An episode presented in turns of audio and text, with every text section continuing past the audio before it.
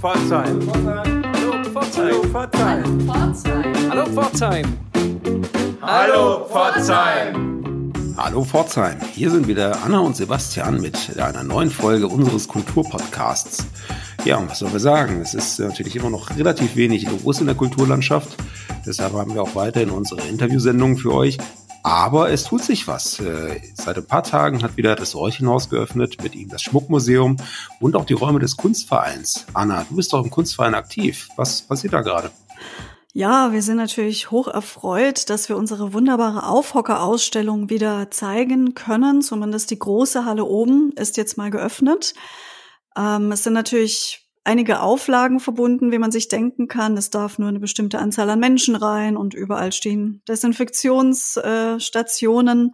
Aber immerhin ist es so ein kleiner Schritt Richtung Normalität wieder. Und ich glaube, da freuen sich viele drüber. Ja, ist ein bisschen ein kleiner Testballon jetzt, glaube ich, nach der langen Phase des Shutdowns. Und äh, wahrscheinlich muss man aber auch sehen, wie sich es entwickeln wird. Könnte mir aber gut vorstellen, dass äh, viele Besucher das jetzt dankbar annehmen. Ähm, Genauso wie jetzt äh, das Autokino auf dem Messplatz. Hast du das schon mitbekommen?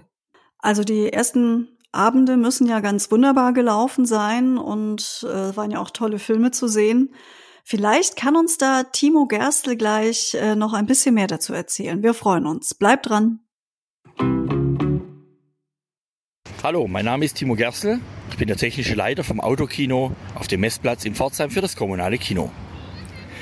Seit Dienstag letzte Woche haben wir aus diesem Parkplatz ein Kinosaal gemacht. Mit den technischen Voraussetzungen und dank der technischen Dienste und den Stadtwerken Pforzheim war das für uns ein Kinderspiel. Drei Tage hat es gedauert und nun steht hier eine 15 mal 8 Meter große Leinwand und ein Projektor mit 6000 Watt Xenonlicht und 33.000 Lumen der genau auf Sie wartet. Wir freuen uns, wenn Sie vorbeikommen und unser Programm anschauen. Man sieht sich. Bis dann. Tschüss. Danke für diesen äh, wunderbaren Einblick, Timo. Wir wünschen dem Autokino weiterhin viel Erfolg. Wen haben wir denn heute im Interview in der Sendung, Sebastian? Ja, heute ähm, haben wir wieder unsere Teammitglieder Sabina und Thorsten, die das Interview für uns geführt haben.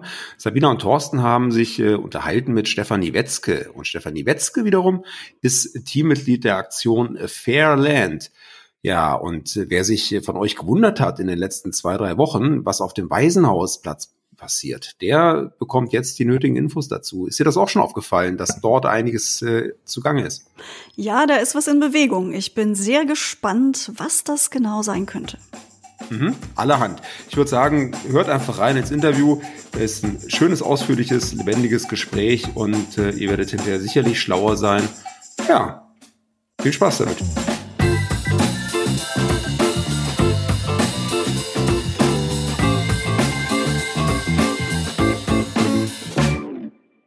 Ja, hallo, wunderschönen guten Tag. Ähm, hallo, Frau Wetzke, hier ähm, Sabine Hacker-Kolmer. Ich freue mich, dass Sie heute bei uns sind, bei Hallo Pforzheim. Und äh, Sie haben ein ganz tolles Projekt, das jetzt am Waisenhausplatz steht. Vielleicht äh, möchten Sie ein bisschen was zu erzählen, was das für ein Projekt ist. Das Projekt äh, heißt Fairland Pforzheim und ist so eine kleine Gesellschaftsutopie. Und das ist ein Projekt von der Fakultät für Gestaltung von der Hochschule Pforzheim, die das leitet. Aber das äh, Ganze ist ein Kooperationsprojekt und auch nur ein kleines Teilprojekt von einem sehr viel größeren. Und dieses größere Projekt heißt Spiel mal. Und Fairland Pforzheim ist mhm. quasi die Auftaktveranstaltung. Und bei diesem ah, Projekt, da geht's äh, ja, um gesellschaftlichen Zusammenhalt. Das ist so das Ziel. Wir wollen Orte, schöne Orte schaffen, wo wir gesellschaftlichen Zusammenhalt schaffen durch unterschiedliche Mittel. Im Moment ist es so, dass wir natürlich durch Corona ein bisschen mhm. eingeschränkt sind, aber wir machen das Beste draus und die Resonanz der Passanten ist tatsächlich auch sehr gut, muss ich sagen was mich persönlich sehr freut, weil wir natürlich auch überlegt haben, kann man das jetzt überhaupt starten, so ein Projekt? Ist es machbar? Ist es totaler Wahnsinn? Aber es äh, scheint zu funktionieren und von Woche zu Woche gucken, was geht nächste Woche. Ja, wunderbar. Ja, ist gerade, ich denke, die Idee Zusammenhalt in der Gesellschaft und das ist ja vielleicht gerade jetzt in Corona-Zeiten noch viel wichtiger, als es vorher war. Also Zusammenhalt und trotzdem Distanz. Genau, also das ist tatsächlich die Herausforderung, aber das ist auch äh, der Gedanke, warum wir gesagt haben, wir machen es jetzt, weil genau jetzt brauchen wir eigentlich diesen gesellschaftlichen Zusammenhalt.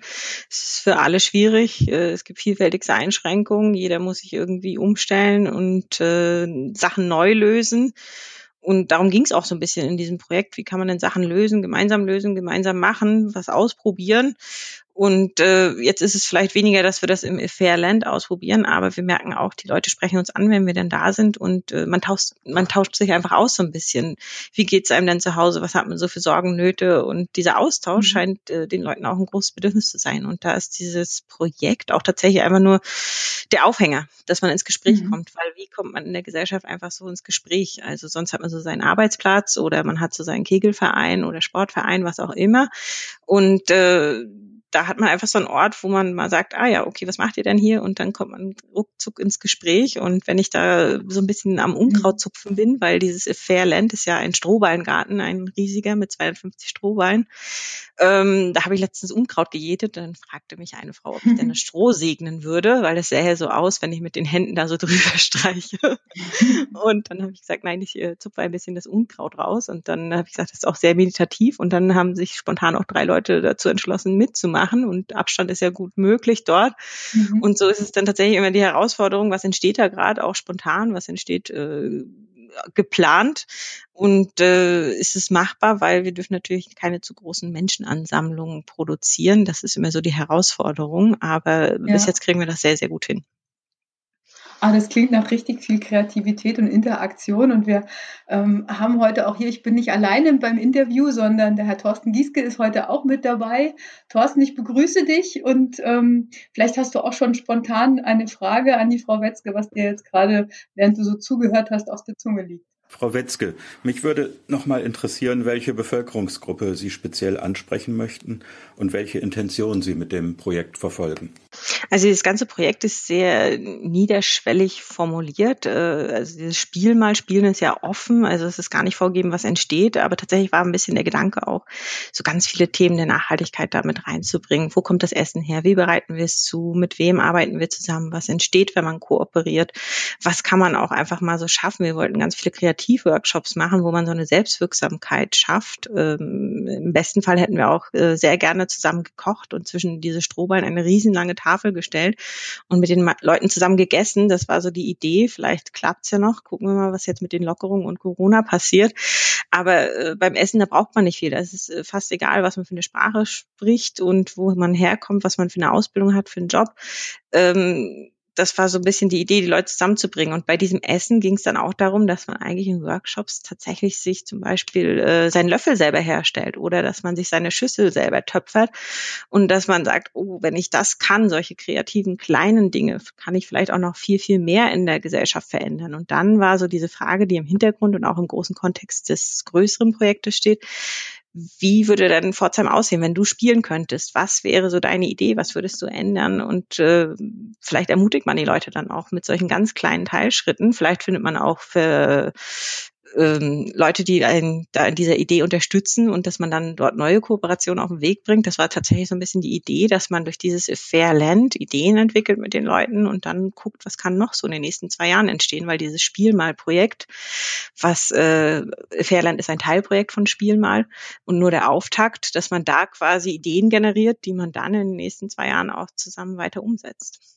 Frau Wetzke, erzählen Sie uns doch noch ein bisschen was über die Hintergründe des Projektes. Wer ist da alles dabei? Was ist der große Kreis der Menschen, die dieses Projekt unterstützen? Das ganze Projekt Spielmal ist ein Kooperationsprojekt zwischen der Stadt Pforzheim, dem Kulturhaus Osterfeld, dem Stadtjugendring und äh, das Ganze wird koordiniert von der Hochschule, insbesondere der Fakultät für Gestaltung und in Person durch mich. Ich bin die Projektleiterin. Und äh, natürlich haben wir so ein paar Unterstützungssachen angedacht in der Fakultät für Gestaltung. Wir werden von Absolventen und auch Mitarbeitern wahnsinnig unterstützt. Der Robert Eickmeier ist zum Beispiel da bei dieser Kreativkonzeption. Das ist so hauptsächlich seins. Ich äh, unterstütze mit der Organisation und Koordination und beim Vernetzen all diese Dinge. Und dann haben wir im Hintergrund aber wahnsinnig viele andere Leute. So, und da haben wir zum Beispiel die Carlo Schmidt Schule, die hat das Holzhaus entworfen und auch gebaut mit den Schülern. Jetzt war eigentlich die Idee, dass die das auch aufbauen dort.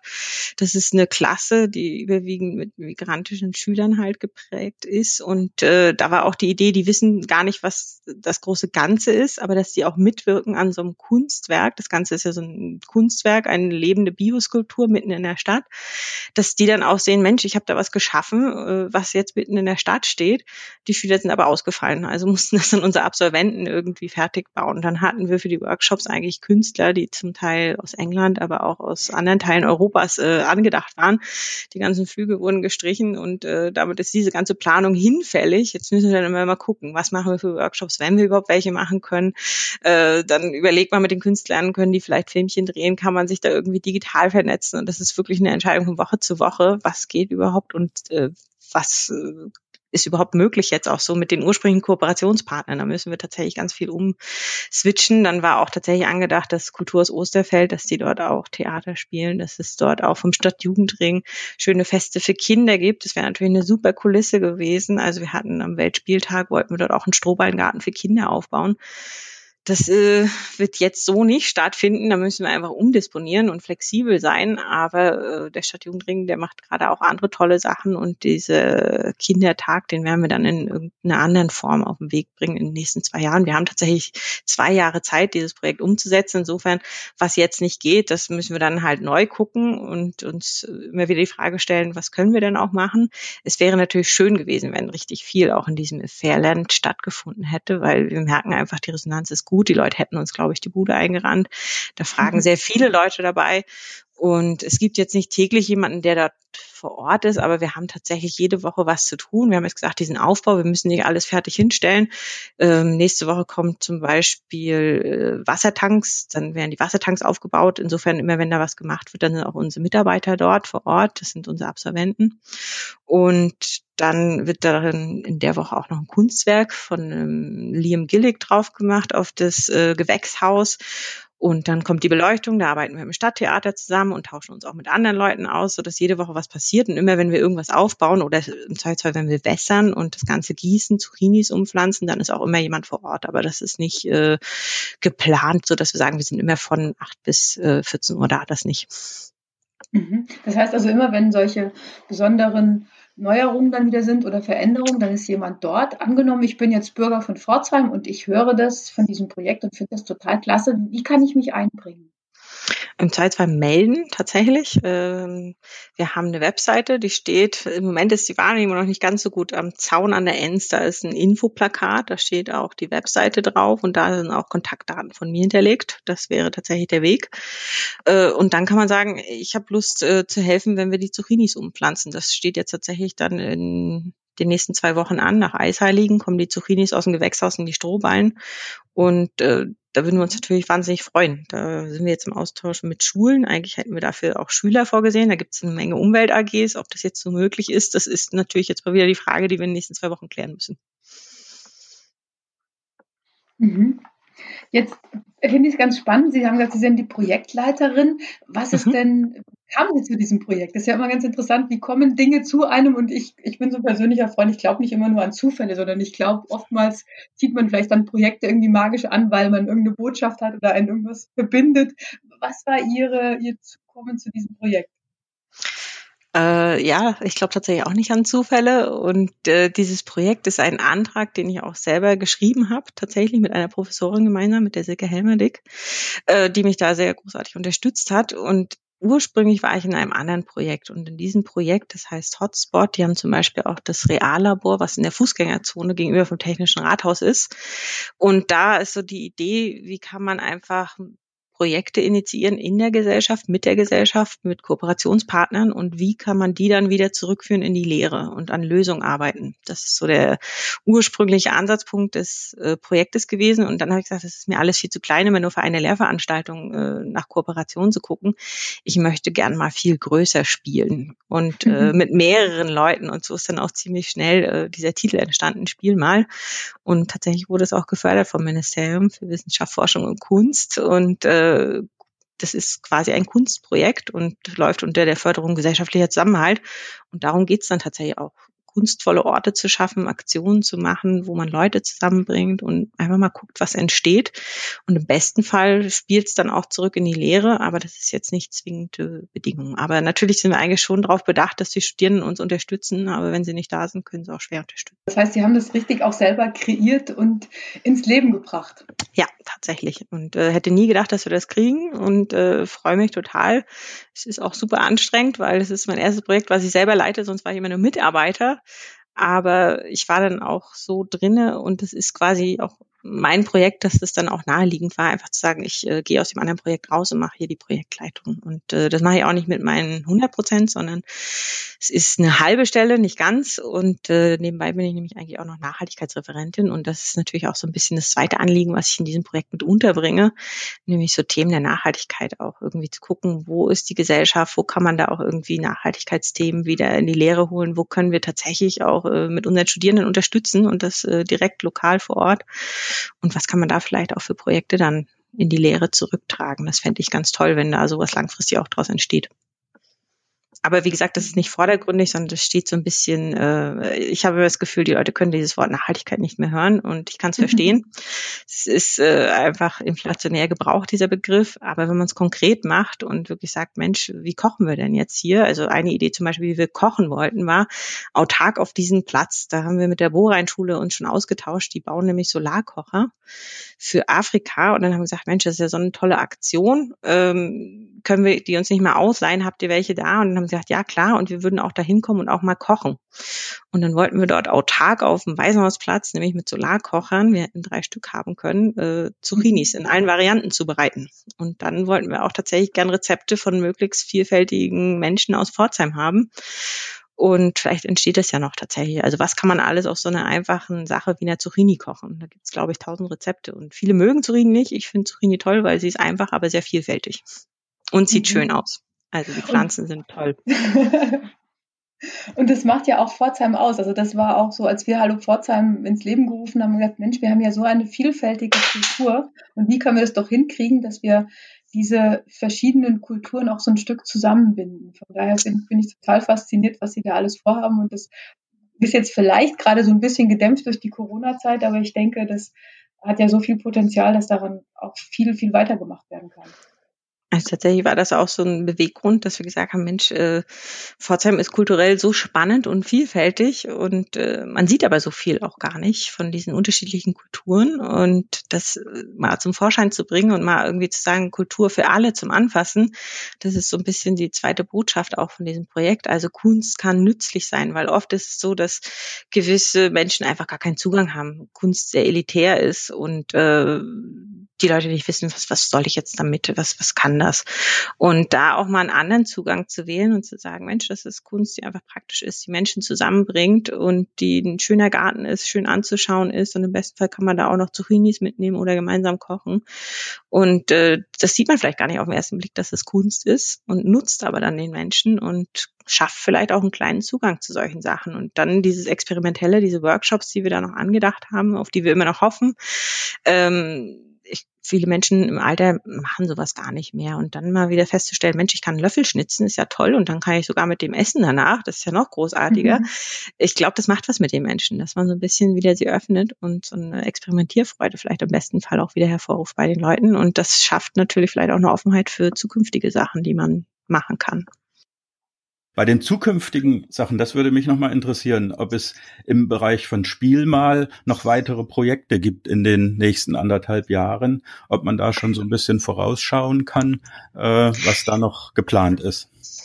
Ja, also es gibt, äh, wie gesagt, wir hatten vier grobe Teilprojekte uns überlegt. Das eine ist äh, tatsächlich, dass man halt draußen spielt, dieses Fair Land, dass man einfach mal guckt, was passiert denn da, dass dort Ideen entstehen und dass man dann auch diese Offenheit im Projekt hat und zu sagen, wir machen jetzt noch kleinere weitere Projekte. Und ähm, aber die großen vier ursprünglichen Projekte, da ist noch zum Beispiel mit dem Kulturhaus Osterfeld mit dabei, offene Bühne heißt das. Da geht es darum, dass man halt äh, ein Laientheater auf die Beine stellt und ein Austausch stattfindet. Das ist prinzipiell prinzipiell für jeden offen, dieses Laientheater, und dass man dann aber auch mhm. sagt, wir bieten eine professionelle Bühne an und zeigen einfach mal, was kann denn da entstehen im öffentlichen Raum. Und dass dann halt Leute auch mal Theater spielen können, an ungewöhnlichen Orten vielleicht auch tatsächlich. Und mal wirklich professionell eine Bühne kriegen, die man sonst so nicht kriegt und vielleicht auch im ganz anderen Kontext. Also dass man nicht zwingend ins Kulturhaus Osterfeld kommen soll, sondern ursprünglich war auch die Idee, dass man Auftritte dann im Fairland hat, aber vielleicht auch, dass man mal spannende Orte äh, sich aussucht und mal eine Straße sperrt und sagt, jetzt haben wir hier mal irgendwie eine Bühne. Eine Straße kann auch mal eine Bühne sein. Und das macht das Kulturhaus Osterfeld ja auch. Die hatten auch unheimlich Lust drauf. Jetzt ist das alles ein bisschen ausgebremst und nicht mehr so ans Fairland gekoppelt. Aber wir werden trotzdem noch Theater spielen und wer da auch Lust hat und äh, da wird es dann auch weitergehen in diese Richtung. Also da kann man sich auch gerne noch melden bei Interesse.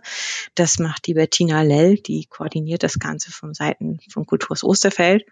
Und mit dem Stadtjugendring haben wir noch tatsächlich ein sehr, sehr schönes Projekt, das heißt Mein Schulweg. Das ist so ähm, mhm. auch mein Favorit ein bisschen. Mein Schulweg ist äh, ein bisschen der Ansatz, dass man die Stadt neu denkt, und zwar von den schwächsten Mitgliedern unserer Gesellschaft, nämlich den Kindern.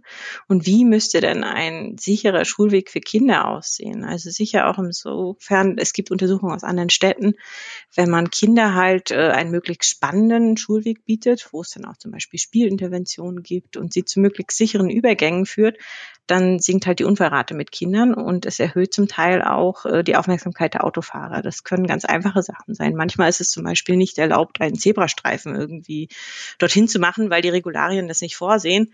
Aber man kann ja zum Beispiel mit künstlerischer Gestaltung einfach sagen, wir legen da jetzt eine Giraffe oder ein Zebra über die Straße mhm. und der Autofahrer, der kriegt eine hohe Aufmerksamkeit und sieht da, ah, da sind Kinder und die Kinder finden es halt witzig, darüber zu gehen.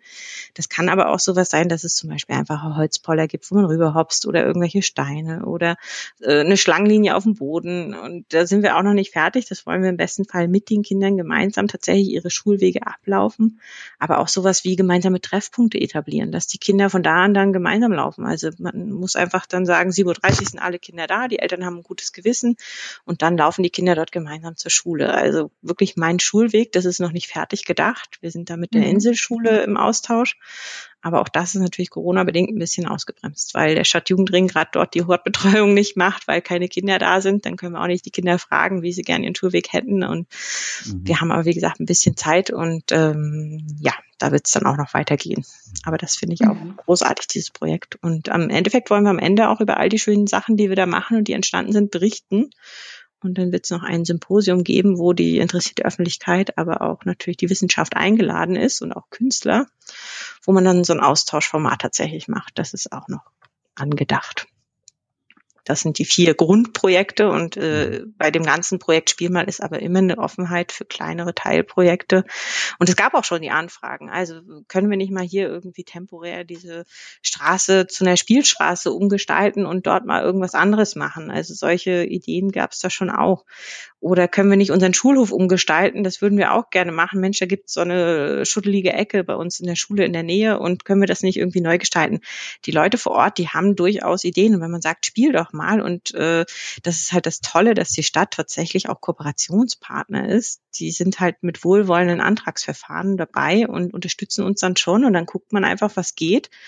Und äh, das wurde jetzt alles ein bisschen ausgebremst, aber ich glaube, die Ideen, die haben die Leute ganz selbstverständlich, weil niemand kennt irgendwie seinen Stadtteil oder seine Ecke dort, wo man wohnt, sein Kiez, wie man so schön sagt in Berlin, äh, so gut wie man selbst. Und dann ist mhm. es doch toll, wenn man die Leute unterstützt und sagt, jetzt spielen wir einfach mal und probieren mal aus, wie ist denn das, wenn wir das umgestalten? Und oft braucht es dafür gar nicht viel. Also manchmal nur ein bisschen Farbe, ein bisschen Pflanzen und äh, dann sieht schon alles schön aus und die Leute sind glücklich, weil sie konnten in ihrer Stadt was äh, umgestalten, tatsächlich. Also wenn ich Sie so höre, dann, dann berichten Sie ja auch recht begeistert von der Kooperation der unterschiedlichsten Organisationen wie Hochschule, Stadt, Kulturhaus Osterfeld, Stadt Jugendring. Ist das richtig, dass es eine harmonische Kooperation und Zusammenarbeit ist oder holpert es auch mal an der einen oder anderen Stelle? Also bis jetzt gar nicht. Ich höre manchmal immer so kritische Stimmen, aber ich bin ehrlich gesagt äh, begeistert, weil äh, die Kooperationen haben sich ganz natürlich so ergeben. Auch viele andere haben gleich von Anfang an gesagt, sie würden mitmachen. Also gerade so die Carlo Schmidt Schule ist da auch mit dabei und noch viele andere Akteure. Ähm, wo wir jetzt einfach gucken müssen, die konnten wir nicht alle in den Antrag mit reinschreiben und wollen aber natürlich trotzdem mit den Leuten kooperieren.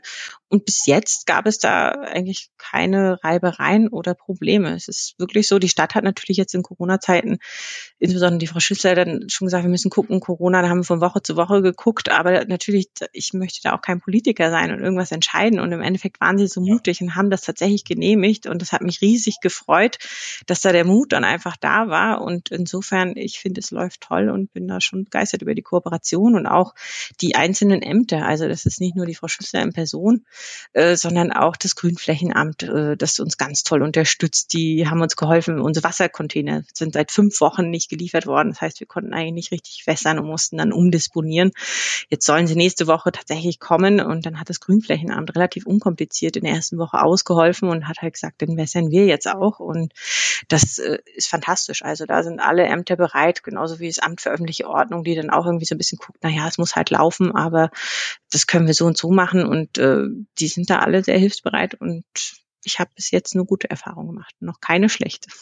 Also ich bleibe noch an dem Titel hängen, dieses Spiel mal, das, äh, das fasziniert mich und das scheint ja auch so den Nerv getroffen zu haben, dass die Menschen jetzt auch miteinander kooperieren. Was ist denn, was ist denn ihr, ihr Bezug zum Spielen? Oftmals hat man ja auch so eine aus der Historie heraus, ich habe schon immer gerne gespielt, oder wenn Sie selber so an Spiel mal denken, was kommen da so für Erinnerungen vielleicht auch hoch? Also ich spiele tatsächlich sehr gerne, auch Gesellschaftsspiele, Kartenspiele, solche Sachen. Ich habe natürlich auch Kinder, mit denen ich gerne spiele. Aber das, äh, der Titel ist eigentlich entstanden durch ein studentisches Projekt, was so im Reallabor tatsächlich mal entstanden ist. Da hat eine Studentin einfach eine Performance gemacht und dort mal gespielt mit den Studierenden, mit dem Publikum. Und das war für mich auch ein völlig neuer Zugang äh, zu Kunst, weil diese Performance hat mich sehr beeindruckt. Es wurde nicht gesprochen. Das war ähm, ähm, wie heißt es, jetzt komme ich gerade nicht drauf, na, über im Reallabor.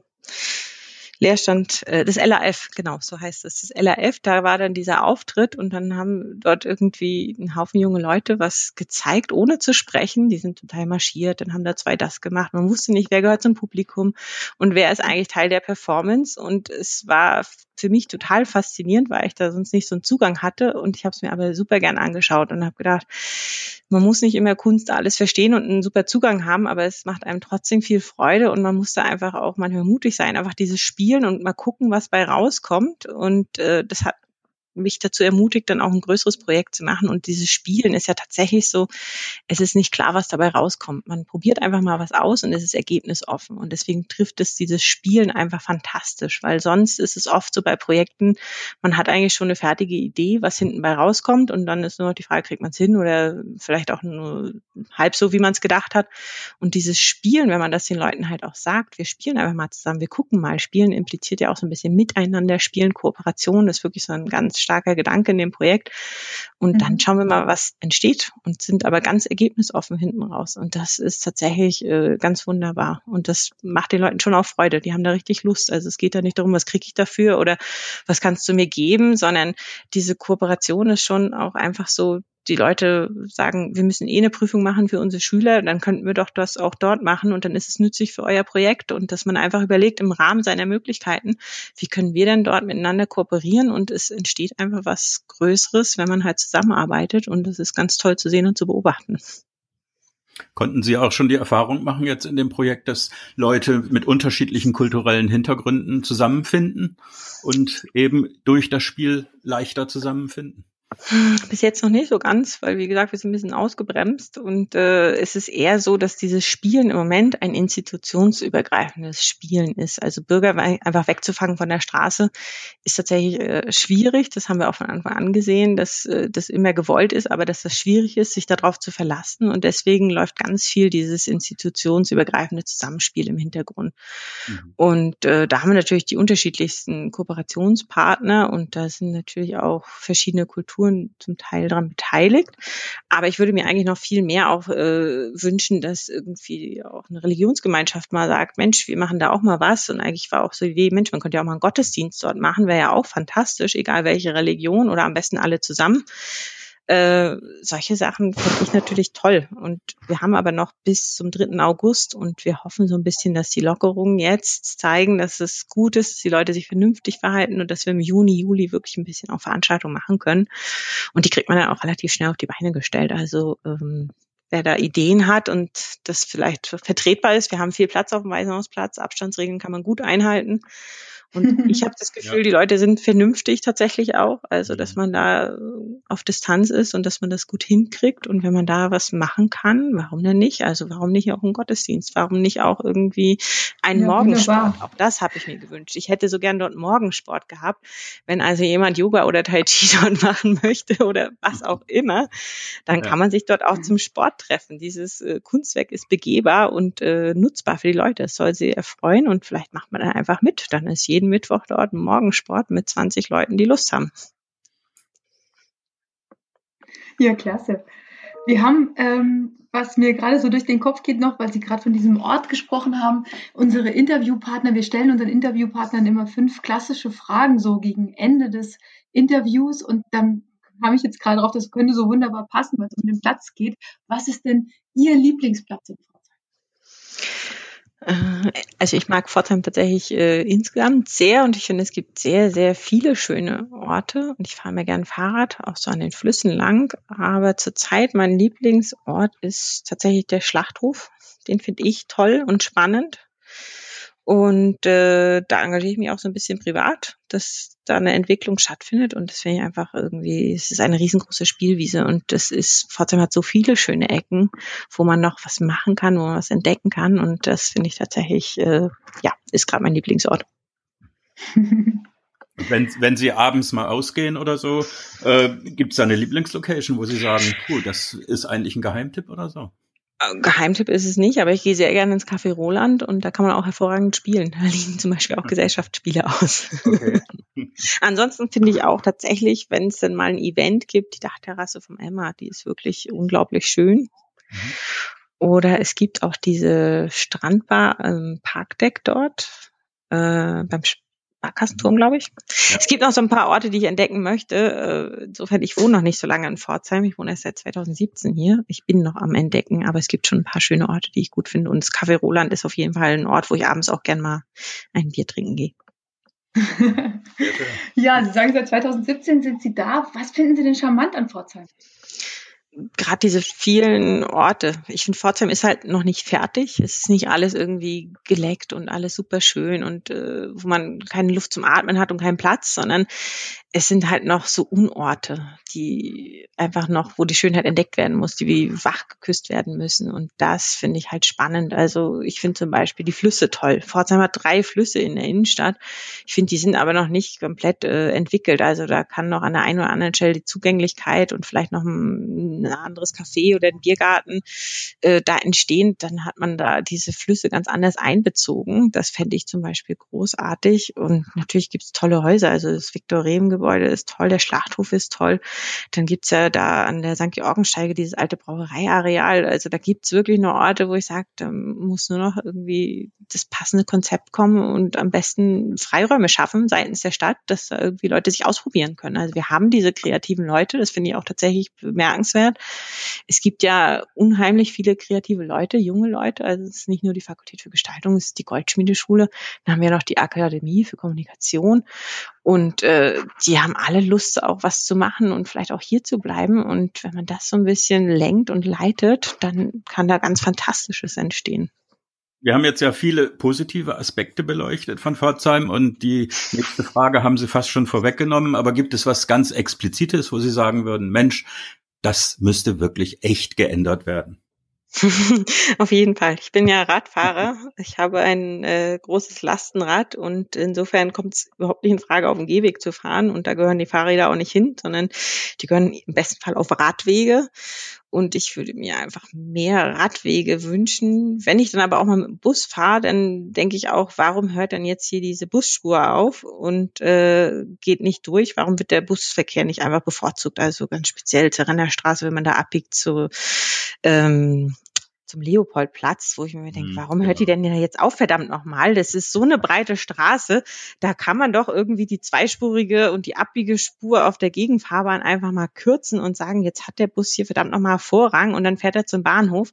Äh, das würde ich mir tatsächlich wünschen, dass es einfach mehr Radwege gibt, bessere Radwege und auch bessere Busspuren. Also ich höre es dann jetzt auch gerade in der Corona-Krise, wo dann Leute wirklich aufs Fahrrad steigen, neu, und äh, sagen, ah, ich traue mich aber nicht so richtig. Oder auch irgendwelche Mütter sagen, oh, wenn die Schule jetzt wieder losgeht, ich würde mein Kind ja gerne, weil ich muss arbeiten, kann es nicht bringen, wie auch immer.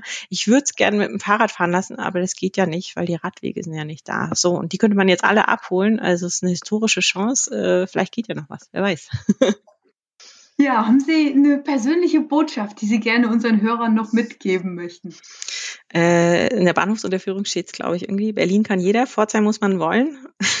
ich finde, Pforzheim ist echt schön und hat Potenzial. Man muss es nur sehen wollen. Und meine Erfahrung im Pforzheim ist, äh, gerade die Zugezogenen, die sehen das unglaublich und schätzen das auch sehr. Und ich habe aber das Gefühl, dass die Pforzheimer das manchmal nicht so sehen oder sie tun nur so, als ob sie schimpfen. Ich habe es noch nicht ganz rausgefunden. Aber es gibt sehr viele Pforzheimer, die sagen, ich will um jeden Preis weg und schlimmste Stadt und überhaupt. Und ähm, wo ich dann immer sage, aber das gibt's doch und das ist doch schön und dass man vielleicht das Potenzial nicht so sehen will oder kann, ich weiß es nicht. Dass, äh, dass man das halt sieht, dass man versucht, die Schönheit zu sehen, weil die ist nämlich da. Ich bin sehr bewusst ja, nach Pforzheim gezogen. Also ja. tatsächlich war es eine bewusste Entscheidung und ich habe es bis heute nicht bereut. Ja, klasse. Das macht doch Mut. Also ich habe so rausgehört, schaut hin, Leute. es gibt viele schöne Ecken zu entdecken.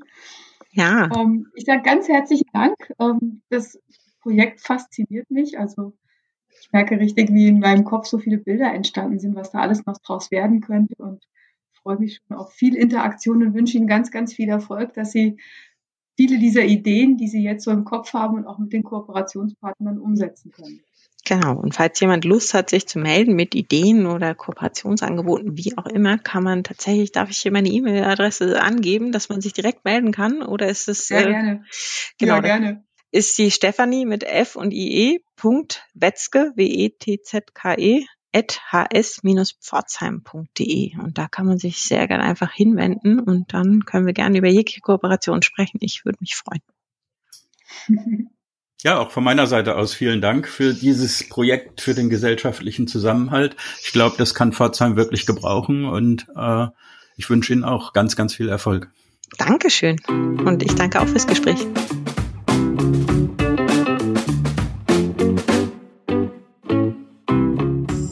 Was für ein spannendes Projekt. Danke für die lebhaften und tollen Einblicke. Ich bin sehr gespannt und werde mir das natürlich bald auch anschauen. Wie, wie ist es mit dir, Sebastian? Auf jeden Fall. Ich habe es ganz weit oben auf meiner Liste stehen und man ist ja ohnehin im Moment dankbar für alles, was stattfinden kann.